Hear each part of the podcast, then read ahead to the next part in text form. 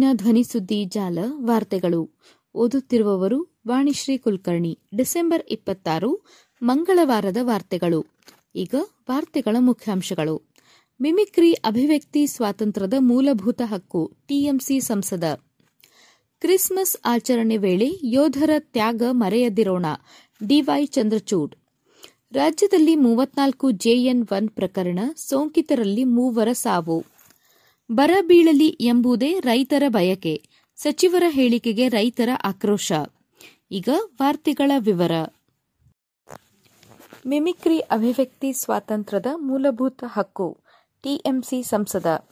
ಉಪರಾಷ್ಟ್ರಪತಿ ಜಗದೀಪ್ ಧನ್ಕರ್ ಅವರನ್ನು ಅಣಕಿಸಿರುವುದನ್ನು ಸಮರ್ಥಿಸಿಕೊಂಡಿರುವ ತೃಣಮೂಲ ಕಾಂಗ್ರೆಸ್ ಸಂಸದ ಕಲ್ಯಾಣ್ ಬ್ಯಾನರ್ಜಿ, ಮಿಮಿಕ್ರಿಯು ಅಭಿವ್ಯಕ್ತಿ ಸ್ವಾತಂತ್ರ್ಯದ ಮೂಲಭೂತ ಹಕ್ಕಾಗಿದೆ ಎಂದರು. ಕೋಲ್ಕತ್ತಾದ ಸೇರಾಂಫೋರ್ನಲ್ಲಿ ಸೋಮವಾರ ನಡೆದ ಕಾರ್ಯಕ್ರಮವೊಂದರಲ್ಲಿ ಮಾತನಾಡಿದ ಬ್ಯಾನರ್ಜಿ, ಮಿಮಿಕ್ರಿ ಮಾಡುವುದು, ಭಿನ್ನಾಭಿಪ್ರಾಯ ವ್ಯಕ್ತಪಡಿಸುವುದು, ಪ್ರತಿಭಟನೆ ಎಲ್ಲವೂ ವ್ಯಕ್ತಿಯ ಮೂಲಭೂತ ಹಕ್ಕಾಗಿದೆ ಎಂದರು.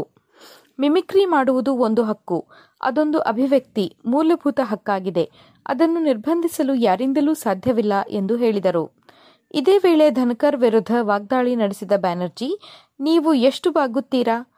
ಆ ಮೂಲಕ ಪ್ರಧಾನಿ ನರೇಂದ್ರ ಮೋದಿ ಮತ್ತು ಬಿಜೆಪಿಯನ್ನು ಮೆಚ್ಚಿಸಲು ಬಯಸುತ್ತೀರಾ ಎಂದು ಪ್ರಶ್ನಿಸಿದ್ದಾರೆ. ಸಂಸತ್ ಭದ್ರತಾ ಲೋಪ ಕುರಿತಂತೆ ಅಮಿತ್ ಶಾ ಹೇಳಿಕೆ ನೀಡಬೇಕೆಂದು ಒತ್ತಾಯಿಸಿ ಘೋಷಣೆ ಕೂಗಿದ್ದ ವಿಪಕ್ಷಗಳ ನೂರ ನಲವತ್ತಾರು ಸಂಸದರನ್ನು ಸಂಸತ್ತಿನ ಉಭಯ ಸದನಗಳಿಂದ ಅಮಾನತು ಮಾಡಲಾಗಿತ್ತು. ಇವರಲ್ಲಿ ಕಲ್ಯಾಣ್ ಬ್ಯಾನರ್ಜಿ ಕೂಡ ಒಬ್ಬರಾಗಿದ್ದರು. ಡಿಸೆಂಬರ್ ಹತ್ತೊಂಬತ್ತರಂದು ಸಂಸತ್ನ ಹೊರಗಡೆ ನಡೆದ ಪ್ರತಿಭಟನೆ ವೇಳೆ ಧನಕರ್ ಅವರ ಶೈಲಿಯಲ್ಲಿ ಬ್ಯಾನರ್ಜಿ ಅಣಕಿಸಿದ್ದರು. ಕ್ರಿಸ್ಮಸ್ ಆಚರಣೆ ವೇಳೆ ಯೋಧರ ತ್ಯಾಗ ಮರೆಯದಿರೋಣ ಡಿವೈ ಚಂದ್ರಚೂಡ್. ನಾವು ಕ್ರಿಸ್ಮಸ್ ಆಚರಿಸುತ್ತಿರುವ ವೇಳೆ ದೇಶದ ಗಡಿಗಳಲ್ಲಿ ನಿಂತು ತಮ್ಮ ಪ್ರಾಣಪಣಕ್ಕಿಟ್ಟು ದೇಶವನ್ನು ರಕ್ಷಿಸುತ್ತಿರುವ ಸಶಸ್ತ್ರ ಪಡೆ ಸಿಬ್ಬಂದಿಯ ತ್ಯಾಗವನ್ನು ಮರೆಯಬಾರದು ಎಂದು ಸುಪ್ರೀಂ ಕೋರ್ಟ್ ಮುಖ್ಯ ನ್ಯಾಯಮೂರ್ತಿ ಡಿವೈ ಚಂದ್ರಚೂಡ್ ಅವರು ಸೋಮವಾರ ಹೇಳಿದ್ದಾರೆ.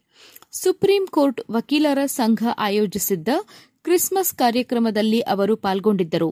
ಜಮ್ಮು ಮತ್ತು ಕಾಶ್ಮೀರದ ಪೂಂಚ್ ಜಿಲ್ಲೆಯಲ್ಲಿ ಈಚೆಗಷ್ಟೇ ನಾಲ್ವರು ಯೋಧರನ್ನು ಹತ್ಯೆಗೈದ ಘಟನೆ ಹಿನ್ನೆಲೆಯಲ್ಲಿ ಮಾತನಾಡಿದ ಅವರು, ಸಶಸ್ತ್ರ ಪಡೆ ಯೋಧರು ದೇಶಕ್ಕಾಗಿ ಪ್ರಾಣವನ್ನೇ ಅರ್ಪಿಸುತ್ತಾರೆ. ನಾವು ಕೂಡ ದೇಶಕ್ಕಾಗಿ ಎಲ್ಲವನ್ನೂ ತ್ಯಾಗ ಮಾಡಲು ಸಿದ್ದರಿರೋಣ ಕ್ರಿಸ್ಮಸ್ಗಾಗಿ ಹಾಡುವಾಗ ಅವರಿಗಾಗಿಯೂ ಹಾಡೋಣ ಎಂದ ಅವರು, ಇತರರ ಏಳಿಗೆಗಾಗಿ ತ್ಯಾಗ ಮಾಡುವುದೇ ಏಸು ಕ್ರಿಸ್ತನ ಜೀವನದ ಸಂದೇಶವಾಗಿದೆ ಎಂದಿದ್ದಾರೆ. ರಾಜ್ಯದಲ್ಲಿ ಮೂವತ್ನಾಲ್ಕು ಜೆಎನ್ ಒನ್ ಪ್ರಕರಣ, ಸೋಂಕಿತರಲ್ಲಿ ಮೂವರ ಸಾವು. ಕೋವಿಡ್ ವೈರಾಣುವಿನ ಹೊಸ ಉಪತಳಿ ಜೆಎನ್ ಒನ್ನ ಸೋಂಕು ರಾಜ್ಯದ ಮೂವತ್ನಾಲ್ಕು ಜನರಿಗೆ ತಗಲಿರುವುದು ದೃಢಪಟ್ಟಿದ್ದು, ಅವರಲ್ಲಿ ಮೂವರು ಮೃತಪಟ್ಟಿದ್ದಾರೆ ಎಂದು ಆರೋಗ್ಯ ಸಚಿವ ದಿನೇಶ್ ಗುಂಡೂರಾವ್ ತಿಳಿಸಿದರು. ಆರೋಗ್ಯ ಇಲಾಖೆ ಅಧಿಕಾರಿಗಳ ಜೊತೆ ಬೆಂಗಳೂರಿನಲ್ಲಿ ಸೋಮವಾರ ಸಭೆ ನಡೆಸಿದ ಬಳಿಕ ಸುದ್ದಿಗಾರರೊಂದಿಗೆ ಮಾತನಾಡಿದ ಅವರು, ಬೆಂಗಳೂರಿನಲ್ಲಿ ಇಪ್ಪತ್ತೊಂದು, ಮೈಸೂರಿನಲ್ಲಿ ನಾಲ್ಕು, ಮಂಡ್ಯದಲ್ಲಿ ಮೂರು ಹಾಗೂ ರಾಮನಗರ, ಬೆಂಗಳೂರು ಗ್ರಾಮಾಂತರ, ಕೊಡಗು, ಚಾಮರಾಜನಗರ, ಹಾಸನ ಮತ್ತು ದಕ್ಷಿಣ ಕನ್ನಡ ಜಿಲ್ಲೆಗಳಲ್ಲಿ ತಲಾ ಒಂದು ಜೆಎನ್ ಒನ್ ಉಪತಳಿಯ ಪ್ರಕರಣಗಳು ಪತ್ತೆಯಾಗಿವೆ ಎಂದರು. ಬೆಂಗಳೂರು ನಗರ, ಹಾಸನ ಮತ್ತು ದಕ್ಷಿಣ ಕನ್ನಡ ಜಿಲ್ಲೆಗಳಲ್ಲಿ ಜೆಎನ್ ಒನ್ ಉಪತಳಿಯ ಕೋವಿಡ್ ವೈರಾಣುವಿನ ಸೋಂಕು ತಗುಲಿದ್ದ ತಲಾ ಒಬ್ಬರು ಮೃತಪಟ್ಟಿದ್ದಾರೆ. ಅವರೆಲ್ಲರೂ ಗಂಭೀರ ಸ್ವರೂಪದ ಇತರ ಕಾಯಿಲೆಗಳಿಂದ ಬಳಲುತ್ತಿದ್ದರು ಎಂದು ತಿಳಿಸಿದರು. ಜೆಎನ್ ಒನ್ ಉಪತಳಿಯ ಸೋಂಕಿನ ಶಂಕೆಯ ಮೇಲೆ ನೂರ ತೊಂಬತ್ತೆರಡು ಜನರ ಮಾದರಿಗಳನ್ನು ವೈರಾಣುವಿನ ವಂಶವಾಹಿ ಸಂರಚನಾ ಪರೀಕ್ಷೆಗೆ ಕಳುಹಿಸಲಾಗಿತ್ತು. ಈವರೆಗೆ ಅರವತ್ತು ಮಾದರಿಗಳ ವರದಿಗಳು ಬಂದಿವೆ. ಅವುಗಳಲ್ಲಿ ಮೂವತ್ನಾಲ್ಕು ಜನರಲ್ಲಿ ಜೆಎನ್ ಒನ್ ಉಪ ತಳಿಯ ವೈರಾಣು ಸೋಂಕು ಪತ್ತೆಯಾಗಿದೆ ಎಂದು ವಿವರಿಸಿದರು. ಬರಬೀಳಲಿ ಎಂಬುದೇ ರೈತರ ಬಯಕೆ, ಸಚಿವರ ಹೇಳಿಕೆಗೆ ರೈತರ ಆಕ್ರೋಶ. ಮೇಲಿಂದ ಮೇಲೆ ಬರ ಬೀಳಲಿ ಎಂದು ರೈತರು ನಿರೀಕ್ಷೆ ಮಾಡುತ್ತಾರೆ. ಬರಗಾಲ ಬಂದರೆ ಸಾಲ ಮನ್ನಾ ಆಗುತ್ತದೆ ಎಂದು ಬಯಸುತ್ತಾರೆ. ಈ ರೀತಿ ಬಯಸಬಾರದು ಎಂದು ಸಕ್ಕರೆ ಸಚಿವ ಶಿವಾನಂದ್ ಪಾಟೀಲ್ ಹೇಳಿದ್ದಾರೆ. ಇದರ ವಿಡಿಯೋ ತುಣುಕು ಸೋಮವಾರ ಸಾಮಾಜಿಕ ಜಾಲತಾಣಗಳಲ್ಲಿ ಹರಿದಾಡಿದ್ದು, ರೈತರು ಆಕ್ರೋಶ ವ್ಯಕ್ತಪಡಿಸಿದ್ದಾರೆ.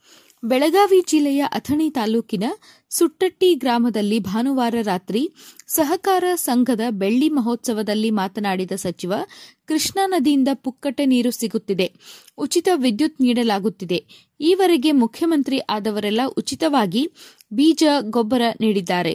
ಸದ್ಯ ರೈತರಿಗೆ ಇರುವುದು ಬರಗಾಲ ಬರಲಿ ಎಂಬ ಆಸೆ ಮಾತ್ರ ಎಂದು ಸಚಿವ ಹೇಳಿದ್ದಾರೆ.